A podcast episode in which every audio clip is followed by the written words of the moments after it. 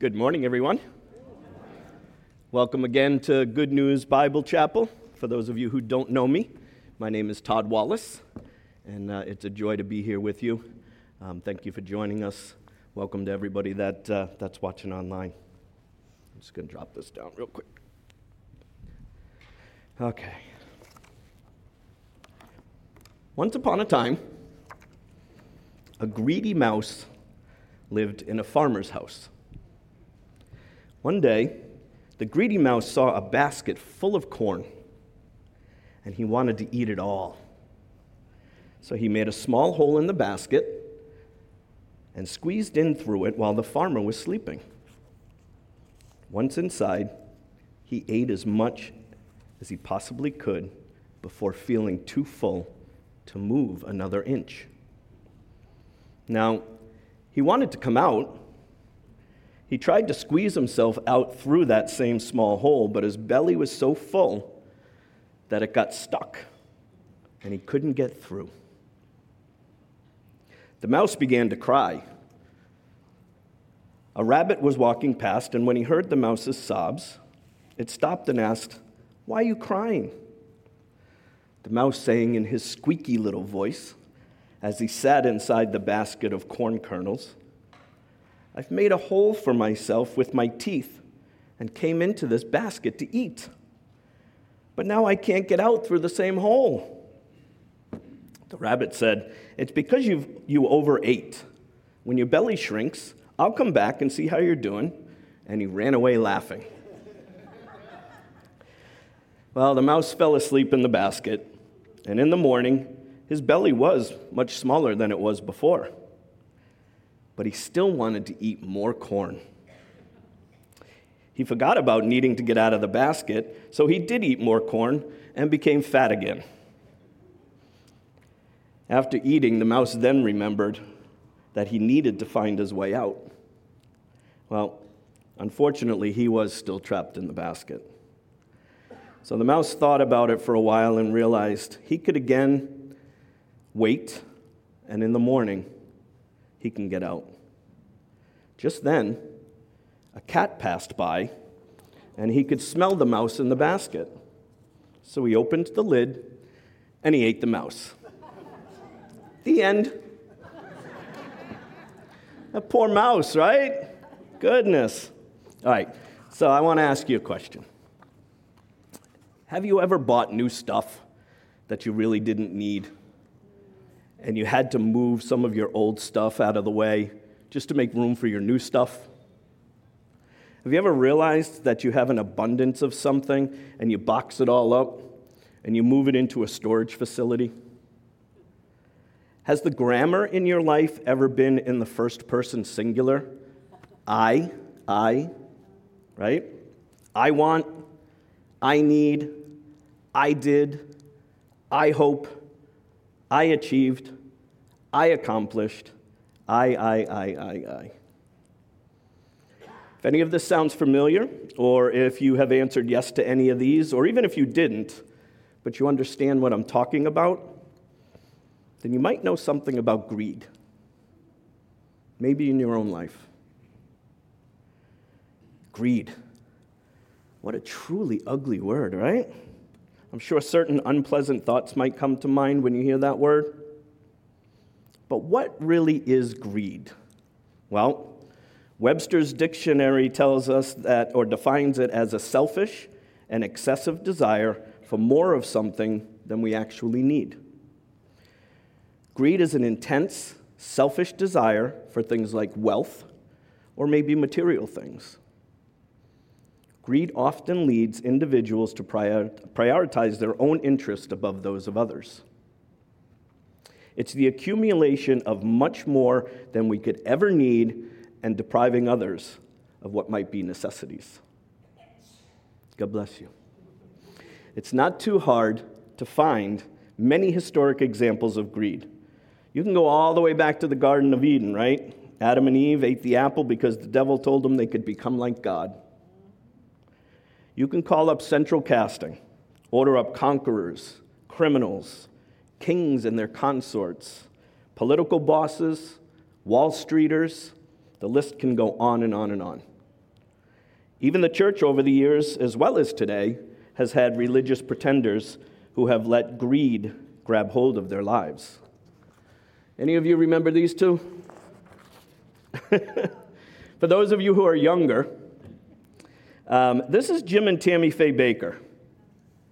Back in the eighties, these two had a very large following as televangelists and were eventually arrested, convicted, and sent to jail for misusing millions of dollars that were given to them, as well as other misconduct. If you've been coming to Good News for a while, you, you know a little bit about me. I've never been shy about sharing my past. For those of you who don't, I'd like you to know that greed was a huge issue in my life. I thrived on setting ever higher goals to get more things. I could never have enough stuff, and money was at the top of that issue for me. I was very materialistic. And it was all about more, more, more, more, more. I wanted more, and I really didn't care how it affected anyone that I associated with, including my family. So I want you to know that I feel very connected to what we're talking about today.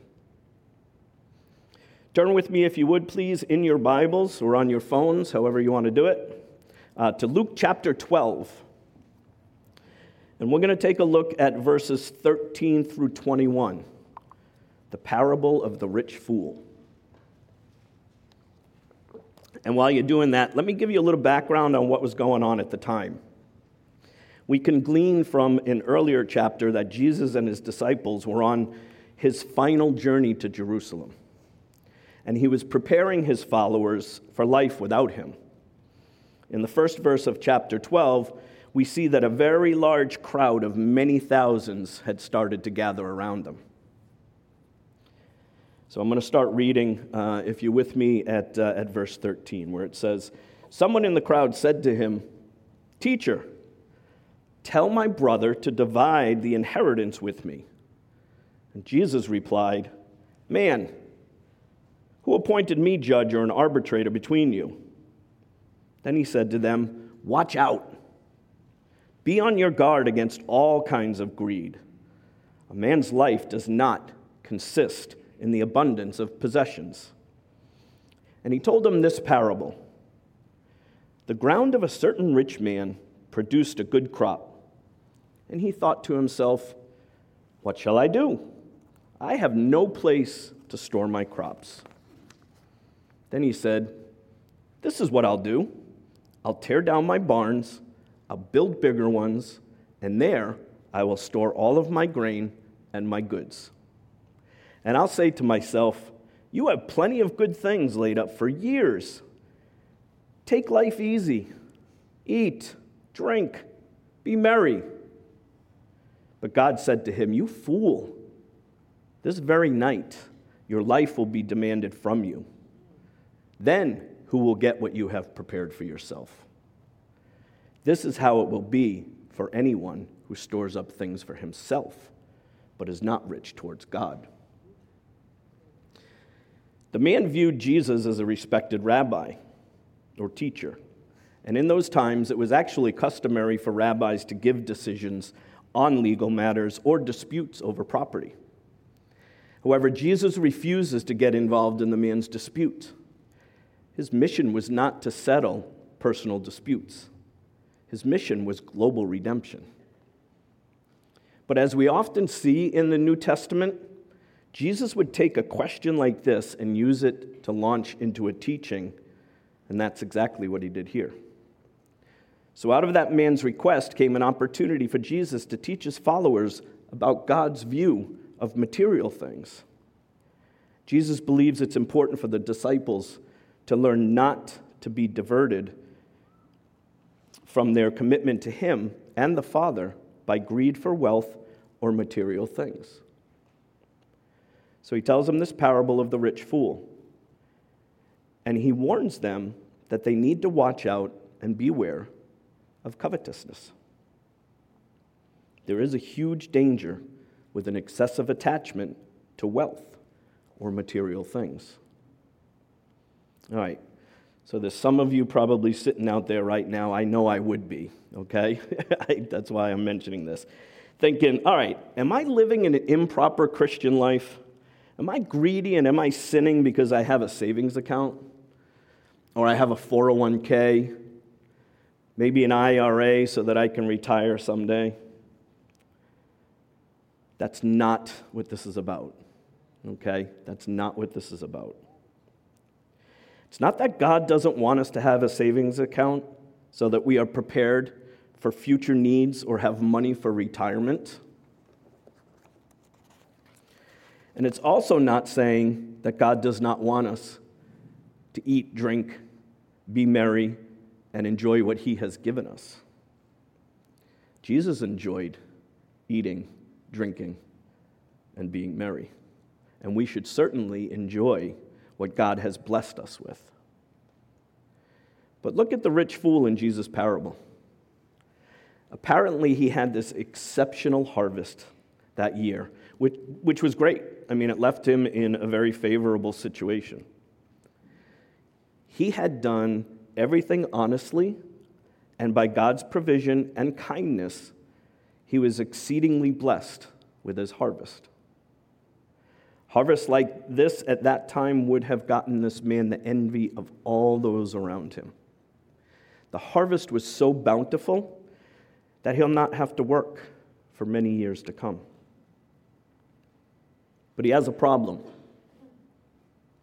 He has this very large harvest and no place to store it. So the rich fool sits back, thinks about his problem, and this is where we start to see where his heart really is. Remember earlier I mentioned the first person singular I in our lives? Well, after thinking about the problem, here's where the rich fool's heart and mind went. And just, this is not word for word from verse eighteen, but if we were to elaborate on it a little bit, he's saying, I know what I will do. I will pull down my barns. I will build larger barns. I will store my stuff in new barns. Oh, I have so much, I can just relax. I will eat. I will drink. I will be merry. Sounds a bit self-centered and greedy, wouldn't you say? It appears that the one thing that never entered his mind as he was contemplating his problem was to give some of it away and help some of the people around him. Well, I mean, come on, it's his harvest, right? He's just going to stock it up, keep it all for himself. That's the plan. Live in total leisure, self-indulgence. His future perspective is entirely about himself. Me, myself, and I. Look, having possessions is not bad or wrong. But the Romans had a proverb which said that money was like seawater. The more a man drank, the thirstier he became. The problem in the parable is not that he has an abundant harvest, because that was a gift from God. And truthfully, it was not even a problem that he needed to make a plan for what to do with it. The problem was hoarding it as his alone. He's going to lay up his treasures for himself alone with no thought to the needs of others. Storing up treasures for oneself and not for God is the problem. The poor rich fool mistakenly thinks he's only responsible for himself. So he sins by keeping all the riches for himself. We don't even see anywhere that he actually thanked God for the abundant harvest. And as we see in the end, he doesn't even get to benefit from them. Because of his greed, in verse twenty, we read, we, we read, God said to him, "You fool, this very night your life will be demanded from you." Jesus makes sure that this parable shows that the fate of all who store up treasures for themselves is death. And besides, what assurance do we have that we're even going to live to see tomorrow? As long as a man's attitude is like that of the rich fool, his desire will always be to get more. And that's really the reverse of the Christian way. Okay, all right. So as Christians, what are we supposed to do with this? Let me just say this as clearly as I can. Not even when we have an abundance of something does your life consist of your possessions. I believe that somewhere deep within we already know this. We really do. I don't, I don't believe that this is new information to anybody. All that the rich fool was going to be able to show for his life would be bigger barns crammed with food. Rather than giving away some of the surplus, he selfishly and greedily hoarded his worldly goods instead of sharing and laying up his treasures in heaven. In Matthew six thirty-three, Jesus said, "Seek first the kingdom of God." We are to be rich towards God. First Timothy six ten tells us the love of money is the root of all evil. Now, Jesus is warning us about all kinds of greed.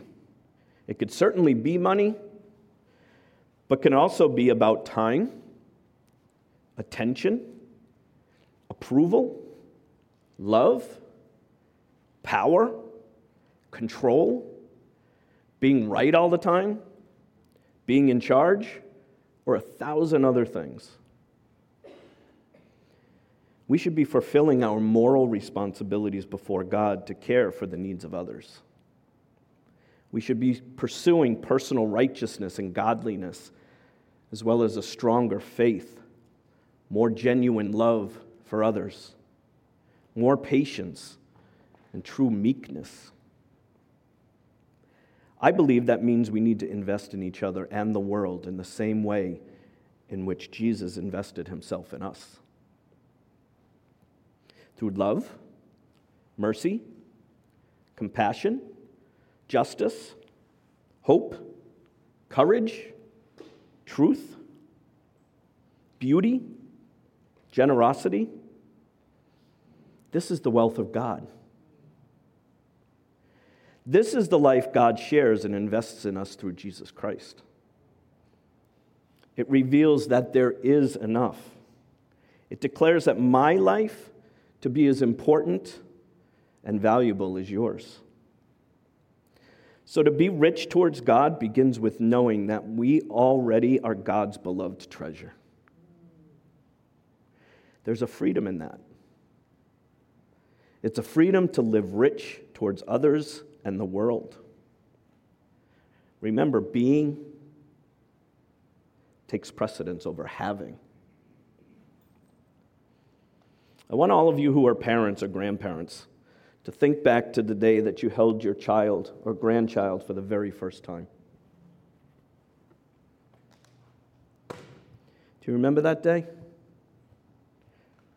Can you picture their faces? What were your greatest hopes and dreams for them at that very moment? What were your sincerest prayers for his or her life? What did you desire more than anything else for that little one? Was it a big fancy house? Closet full of clothes and shoes? That they would always be on the winning team? That they would be wealthy and have lots of things? Did you hope that they would be powerful, more important, and more successful than anyone else? No, it's probably not what you were hoping for and praying for at that time. And why weren't those your first concerns? Because something in you already knew that life does not consist in the abundance of possessions, right? And if you know that was true for them, it should be true for us. I'm betting you probably prayed that child would find meaning and purpose in their life. You hoped that their life would be full of joy. You wish that child could live in a world of peace. You prayed they would look in the mirror and see their own beauty, and they would trust their own goodness, and they would discover their own holiness. You prayed they would find that special someone someday and know what it's like to love and be loved unconditionally. You wish them to imagine all the possibilities of their life. And ultimately, I bet it was for them to always stay close to God. The reason these things were in your prayers, your hopes, and your wishes for them is because, again, somewhere deep and within you, you know you want those same things for your life. You touched your own richness towards God.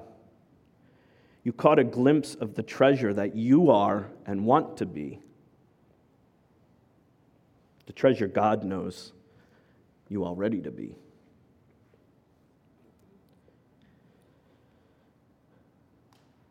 I mentioned earlier I lived a life of greed for many years. That was until I let Jesus into my life. I'm thankful I no longer have those idols. And Jesus has taught me that in the end, I cannot present a suitcase full of riches to God for admission into heaven. He taught me that God has other priorities for us. Wealth towards myself is poverty before God. The comfort that comes from wealth and the power we get from materialism provides only a fleeting and false security, a vain effort at comfort. Jesus has taught me that wealth is potentially a subtle but devastating obstacle to God. Where idols and selfish inwardness are present, God's judgment awaits, and wealth's only legacy is its fleeting nature. If we look back in Luke just a bit to uh, chapter six, verse twenty-four, we read, "But woe to you who are rich, for you have already received your comfort." We need to remember that only wealth handled with generosity meets with God's approval. I'd like to leave you with something that I read recently while I was working on this sermon. In Second Corinthians nine six, it says, "Remember this, whoever sows sparingly will also reap sparingly, and whoever sows generously will also reap generously." We should not look at our sharing of what we have as giving, but as sowing.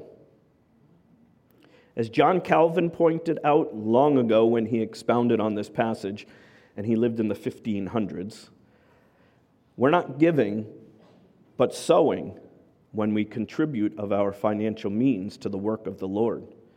For it miraculously is considered by the Lord of the harvest as seed sown in the soil of the hearts of men. And it's a rule of harvest that other, other things being equal, the more seed planted, the more harvested. He who is deficient with his seed must necessarily anticipate a meager crop. Of course, a bountiful harvest presupposes not only an abundance of seed, but also good soil, properly prepared, watered, and cultivated. It's no good to simply give money to anyone or any cause, any more than it is good simply to throw a seed on a rocky slope, a city street, or a weed-infested yard. One is responsible to give where God's word is honored, not just give, but give responsibly. Furthermore, even though an abundant harvest is promised, the motive of giving is also vital. The harvest is souls, not gold. God loveth a cheerful giver, right? Not a conditional giver.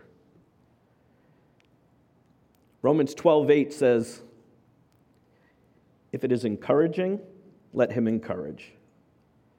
If it is contributing to the needs of others, let him give generously. If it is leadership, let him govern diligently. If it is showing mercy, let him do it cheerfully. God often does bring financial blessings to a Christian who has proven faithful in the grace of giving, but this is so he can still give more and thus lay up still more treasures in heaven. Luke twelve forty-eight says, "From everyone who has been given much, much will be demanded. And from the one who has been entrusted with much, much more will be asked." And as we give, we must never forget that Christ has given more.